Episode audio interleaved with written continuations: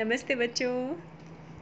आज की कहानी, मैं फिर से, मेरा मन करा था आज आप सबसे बादशाह अकबर और बीरबल की एक बहुत अच्छी सी कहानी सुनाने का, शेयर करने का। तो बच्चों, जैसा आप सबको पता है कि जहाँ पना अकबर जो थे, जो हिंदुस्तान पे राज राज करते थे, दिल्ली उनकी राजधानी हुआ करती थी और उनके दरबार में वो काफ़ी न्यायप्रिय थे, काफ़ी सरल थे, काफ़ी हँसी मज़ाक करने वाले थे, काफ़ी पॉपुलर थे अपने इन नेचर इस नेचर के कारण। तो उनके सबसे प्रिय दरबारी जो थे वो कौन थे? बीरबल। तो वो दरबारी भी थे दरबार के वक्त और दरबार के बाद में उनके अच्छे दोस्त भी हुआ करते थे। उन लोगों में काफ़ी हँसी मज़ाक भी हुआ करता था। तो उन सब चीज़ों को देख के कई लोग खुश भी होते थे, लेकिन बहुत सारे ऐसे दरबारी थे जो बहुत चिढ़ते थे, जिनको बहुत जलन होती थी। जेलसी होती है ना बच्चों? तो उनको बीरबल से बहुत जेलसी थी। और बार बार बार बार बार बार सभा में कुछ डिसीज़न लेना हो तो जहाँ पना अकबर जो है किसकी तरफ़ देखते थे? बीरबल की तरफ़। कहीं बाहर जाना हो, कोई साथ में जाने की तैयारी करे तो किसकी तरफ़ देखते थे? बीरबल की तरफ़। तो हर तरफ़ बीरबल बीरबल बीरबल बीरबल देख के वो लोग बहुत चिढ़ते थे। धी डे बाय डे उनको और जेलसी होने लगी थी। तो एक बार उन लोगों ने ग्रुप बना के, चार पाँच लोगों ने ग्रुप बना के इस चीज़ की शिकायत, बड़ी हिम्मत करके किससे की? हाँ बताइए, बादशाह अकबर से। तो इन्होंने बोला, बादशाह, आप बीरबल को अच्छा समझते हैं, ये अच्छी बात है और हमें तो नहीं लगता, लेकिन अगर आपको ऐसा लगता है कि उनमें बहुत गुण हैं तो बहुत अच्छी बात है। लेकिन महाराज, कहीं ना कहीं मुझे ऐसा लग रहा है, हम सबको ऐसा लग रहा है और हम चार पाँच ही नहीं, बहुत सारे लोगों को, कि बीरबल के कारण हम लोगों को मौका ही नहीं मिलता है। हमें ये अपना प्रूफ करने का मौका ही नहीं मिलता है कि हमारे अंदर भी तो बहुत अकल है। हम भी तो आपको बीरबल या बीरबल से बहुत अच्छी सलाह दे सकते हैं। बहुत सारे डिसीजंस में आपकी हेल्प कर सकते हैं। तो जहाँ पर ना अकबर थोड़ा ना ने सुना थोड़ा मुस्कुराए बोलते हैं हम्म, तो आप बताइए आप सब क्या चाहते हैं? तो वो चार पाँच जो मंत्री खड़े हुए थे सभासद या मेंबर जो भी आप कह लीजिए, वो बोले हाँ महाराज, हम ये चाहते हैं कि बीरबल को छोड़ के आप हमसे सलाह मशवरा करिए ना। हम भी तो है ना, हम आपको अच्छी अच्छी सलाह देंगे। तो जहाँ पना पना अकबर ने क्या कहा? उन्होंने कहा कि ठीक है, हम ये मानने को तैयार हैं, लेकिन क्या होता है, हर चीज़ के लिए सबसे पहले एक इम्तिहान लेना पड़ता है। इम्तिहान मतलब परीक्षा या एग्ज़ाम। तो ये चारों मंत्री आसपास एक दूसरे की शक्ल देखी, अब उनके पास कोई चारा तो था नहीं, क्योंकि वो तो शिकायत लेके आए थे बीरबल की और अपनी पैरवी करा रहे थे मतलब अपने आप को आगे रखवा रहे थे। तो उन्होंने बोला, जी जी जी जी जी जी जी जी जी जहाँ पर ना, जैसा आप कहें, आप, हम तो कोई भी इम्तहान या परीक्षा देने को तैयार हैं। तो जहाँ ने आदेश दिया उन्होंने कहा कि जाओ, कोषाध्यक्ष जाओ। इन पाँचों के लिए तीन सौ तीन सौ स्वर्ण मुद्राएँ लेके आओ। तो जो उनके कोषाध्यक्ष थे, वो चले गए और सारे पाँचों मंत्रियों के लिए तीन सौ तीन सौ स्वर्ण मुद्राएँ लेकर आ गए। और उन्होंने उनके आदेशानुसार वो तीन सौ तीन सौ स्वर्ण मुद्राएँ उन पाँचों मंत्रियों को दे दी गई। अब वो मंत्री खड़े सामने कि बादशाह, अब इनका हम क्या करें? तो बादशाह ने हुक्म दिया कि तुम तीनों को, तुम पाँचों को इन तीन सौ स्वर्ण मुद्राओं को इस तरह से खर्च करना है कि पहली सौ मुद्राएँ इस जन्म में ही वापस आए। ठीक है? दूसरी सौ मुद्राएँ पिछ, आगे जन्म के में वापस आए। और ये जो बची हुई सौ स्वर्ण मुद्राएँ हैं, उनका किसी भी जन्म में कोई रिटर्न ना आए, चलेगा। कुछ ना मिले उसका तो भी चलेगा। अब तो ये तीनों ने कहा, जो हुकुम जहाँ पना, सलाम ठोकते ठोकते ये लोग अपनी सभा से बाहर चले गए। अब पाँचों अपना सिर खुजला रहे थे, उनको कुछ समझ नहीं आ रहा था कि ये कौन सी परीक्षा है। भाई, बहुत बुरे फंस गए हम तो। लेकिन क्या हुआ? एक दूसरे से ये कह नहीं पा रहे थे। और तीनों पाँचों क्लेम कर रहे थे कि हम कर लेंगे, हम कर लेंगे, हम कर लेंगे। और उनके पास में कितने दिन का वक्त था? दो दिन का वक्त भी था। लेकिन आप सबको आश्चर्य होगा बच्चों, उन दो दिन में भी वो पाँच सैनिक, पाँच सिपाही सिपाही नहीं जो सभासद थे, वो इस चीज़ का पता ही नहीं लगा पाए कि इन पाँच तीन सौ स्वर्ण मुद्राओं का हम करें क्या? और उसके संग में जापना की शर्त भी थी? कि जापना ने कहा था, सौ का, सौ स्वर्ण मुद्राएँ इसी जन्म में आए, सौ स्वर्ण मुद्राएँ अगले जन्म में मिले और सौ कहीं ना मिले, चलेगा। तो वो सोच के एकदम पजल्ड हो गए, लेकिन जहाँ पना अकबर ने उनसे ये कहा था कि अगर दो दिन में आप ये सब ना कर पाए तो आपको वापस सारी मुद्राएँ जो क्या करनी है, मुझे वापस कर देनी है। अब सा पाँचों के पाँचों जो है थक हार के दिमाग खुजलाते हुए, लगाते हुए दो दिन में थक चुके थे। उनको कुछ समझ नहीं आया कि इन स्वर्ण मुद्राओं को किस तरह से कैसे खर्च किया जाए। ठीक है बच्चों? तो उन्होंने आके हार मानते हुए बादशाह अकबर के सामने समर्पण किया और वो तीनों, तीन सौ तीन सौ स्वर्ण मुद्राएँ वापस लौटा दी। अब इस बारे में बीरबल को कुछ भी नहीं पता था। पर उस समय बीरबल सभा में मौजूद थे।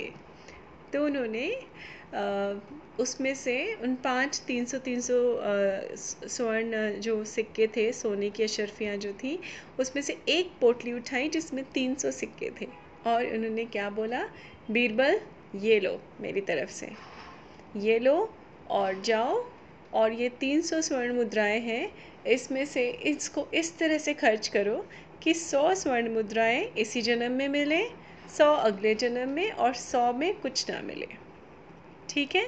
तो बच्चों, आपने देखा, बादशाह अकबर ने वो ही कंडीशन किसको भी दी? बीरबल को भी दी। और बीरबल ने खुशी खुशी वो स्वर्ण मुद्राएँ ली और उन्होंने कहा, जी, जहाँ पना जैसी आपकी आज्ञा, जैसा आपका हुक्म, और वो सलाम करके वहाँ से बाहर चले गए। अब वो चले गए।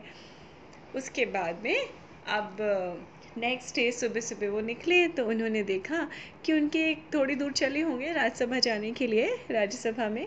तो उनके किसी दोस्त के छोटे भाई की शादी हो रही थी। तो वो बीरबल वहाँ पहुँचे, उन्होंने शादी अटेंड की और घुसते ही उन्होंने अपने पास से सौ स्वर्ण मुद्राएँ निकाल के किसको दी? अपने दोस्त को दी। और दोस्त से बोला कि देखो ये जहाँ पना अकबर ने आपके लिए, आपके भाई की शादी के लिए भिजवाया है, चूँकि मैं उनकी राज्यसभा में हूँ, सदस्य हूँ, इसलिए उन्होंने तुम्हारे लिए ये भिजवाया है। अब वो उसका, उनका जो दोस्त था, बीरबल का दोस्त, उस तो वो तो खुशी के मारे इतना एक्साइटेड था और इतना खुश था। उसने कहा, वाह, मेरे लिए जहाँ पना अकबर ने सौ स्वर्ण मुद्राएँ भेजी हैं, इससे बड़ा और क्या हो सकता है?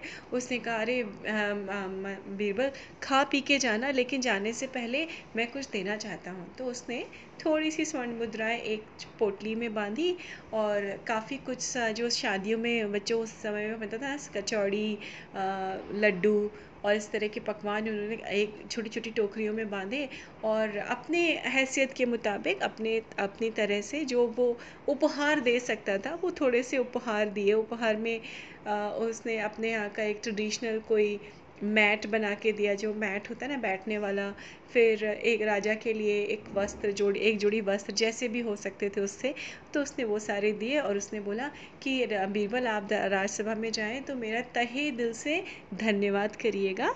मेरी जैसी हैसियत थी, मैंने उस हिसाब से राजा अकबर के लिए क्या दिया है ये? थोड़े से उपहार दिए बीरबल वहाँ से चल दिए। उन्होंने वो उपहार रखवा दिया अपनी गाड़ी में और वहाँ से वो चल दिए। अब थोड़ा सा आगे गए तो उन्होंने कहा, चलो, सौ स्वर्ण मुद्राएँ और मैं किस पे खर्च करूँ? तो वो एक वस्त्र की दुकान में चले गए। कपड़ों की दुकान में उन्होंने वहाँ से कुछ कपड़े खरीदे। बगल में हलवाई की दुकान थी। वहाँ से उन्होंने कुछ मिठाइयाँ खरीदी। और जब वो आगे आने लगे तो आगे एक मंदिर पड़ा था। मंदिर के पास बहुत सारे भिकारी बैठे हुए थे। तो उन्होंने वो सारे कपड़े और और जो मिठाइयाँ थी, वो कहाँ बांट दी बच्चों? उन भिकारियों में बांट दी। उन सबने बड़ी दुआएँ दी। उसके बाद थोड़ा सा आगे चले, बोले, अब तो मैं थक गया हूँ। खाना भी खा लिया अपने दोस्त के यहाँ भाई की शादी में और इतना सारा काम भी कर लिया। अब मैं जा रहा हूँ अपना थोड़ा क्या करूँगा? जब हम सब लोग थकते हैं बच्चों तो हम लोग क्या करते हैं? हम लोग थोड़ा एंटरटेनमेंट करते हैं, उसके लिए हमारे पास आज के ज़माने में हमारे अपने साधन हैं। उस समय भी कुछ साधन हुआ करते थे तो वो नृत्य और संगीत देखने के लिए चले गए।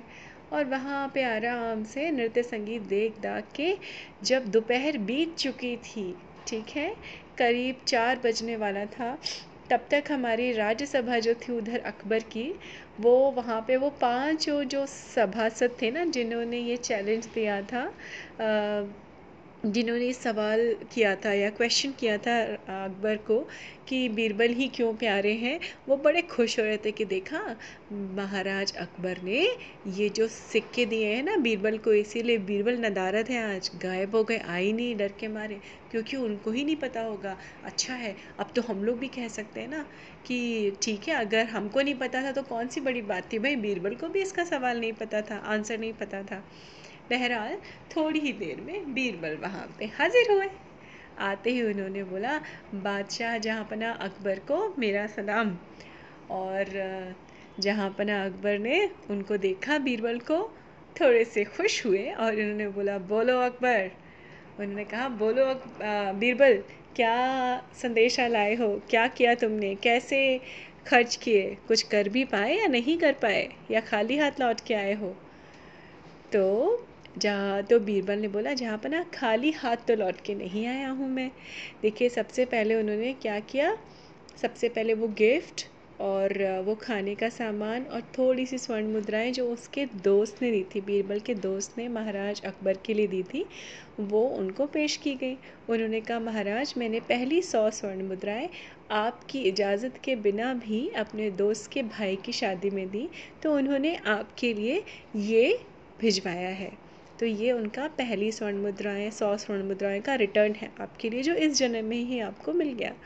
दूसरी सौ स्वर्ण मुद्राओं से मैंने बहुत सारे कपड़े और मिठाइयाँ खरीदी जो गरीबों में बांटी, जिसका फल आपको कब मिलेगा? अगले जन्म में मिलेगा, क्योंकि आपके नाम से बांटी गई हैं वो चीज़ें।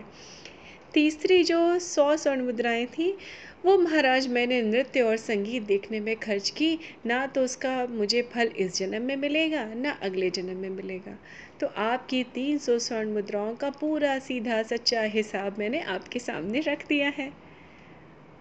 और महाराज अकबर जो थे, वो करके हंसे और उन्होंने किसकी तरफ़ मुँह किया? उन पाँच आदमियों की तरफ़ जिन्होंने बीरबल के खिलाफ बातें की थी। उन्होंने कहा, कुछ समझे आप लोग? कुछ सीखा बीरबल से? कि सिर्फ़ मुँह हिला के आ गए कंप्लेन करने के लिए? कि बीरबल क्यों प्यारा है? बीरबल मुझे इसलिए प्यारे हैं। वो दूरदर्शी हैं।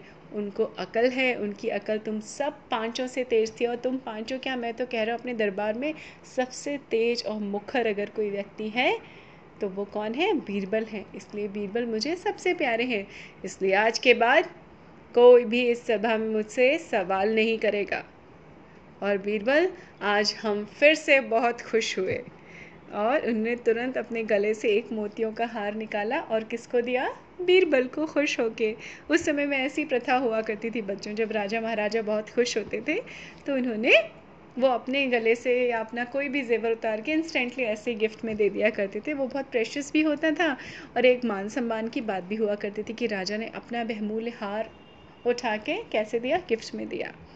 तो बच्चों, अगर हम उस कहानी को आज भी रिलेट करते हैं तो आज भी ये तीनों चीज़ें उसी रूप में लागू होती हैं। बच्चों, पहली सौ सुन मुद्राएँ से मतलब हमारा ये था कि अगर हम अपने दोस्तों की, मित्रों की, अपने फ्रेंड्स की, अपने सोसाइटी में, अपने पड़ोसियों की मदद करते हैं तो वो कभी ना कभी हमारे ज़रूर काम आते हैं। कोई ऐसा व्यक्ति नहीं है, इंसान नहीं है दुनिया में जिसको ज़रूरत ना पड़े का लोगों की या जिस, जो ज़रूरत पड़ने पर लोगों की मदद ना करे। ठीक है? तो ये पहला हिसाब हुआ। दूसरा हिसाब जो हमें अगले जन्म में मिलता है, जब हम गरीबों की निसहाय लोगों की, अपाहिज लोगों की मदद करते हैं ना तो उनके मन से और कुछ नहीं निकलता, उनके मन से दुआएँ निकलती हैं। और दुआओं का ब्लेसिंग्स का बहुत असर होता है बच्चों। बहुत अगले जन्म तक भी हमारे साथ में रहती हैं वो। और तीसरा होता है वो काम जो हम खुद अपने लिए करते हैं, चाहे वो आज की दुनिया में मूवी देखना हो थिएटर में जाना हो पार्क में खेलना हो, कहीं एक्सपेंसिव से थीम पार्क्स में जाना हो, वो सब हम किस लिए करते हैं? खर्च वो अपने लिए करते हैं। तो उसका कहीं वो भी बुरा नहीं है, वो भी बहुत अच्छा है, हमें करना चाहिए, लेकिन उसका कहीं कोई रिटर्न नहीं मिलता है। पर तीनों चीज़ें अपने आप में बहुत इंपॉर्टेंट हैं। तो समझें आप लोग बच्चों? तो ऐसे ही दूसरों की मदद करते रहिए दोस्तों की मदद करते रहिए अपना भी एंटरटेनमेंट कर, करते रहिए और खुश रहिए। मैं फिर मिलती हूँ आपसे अगली कहानी में। नमस्कार बच्चों।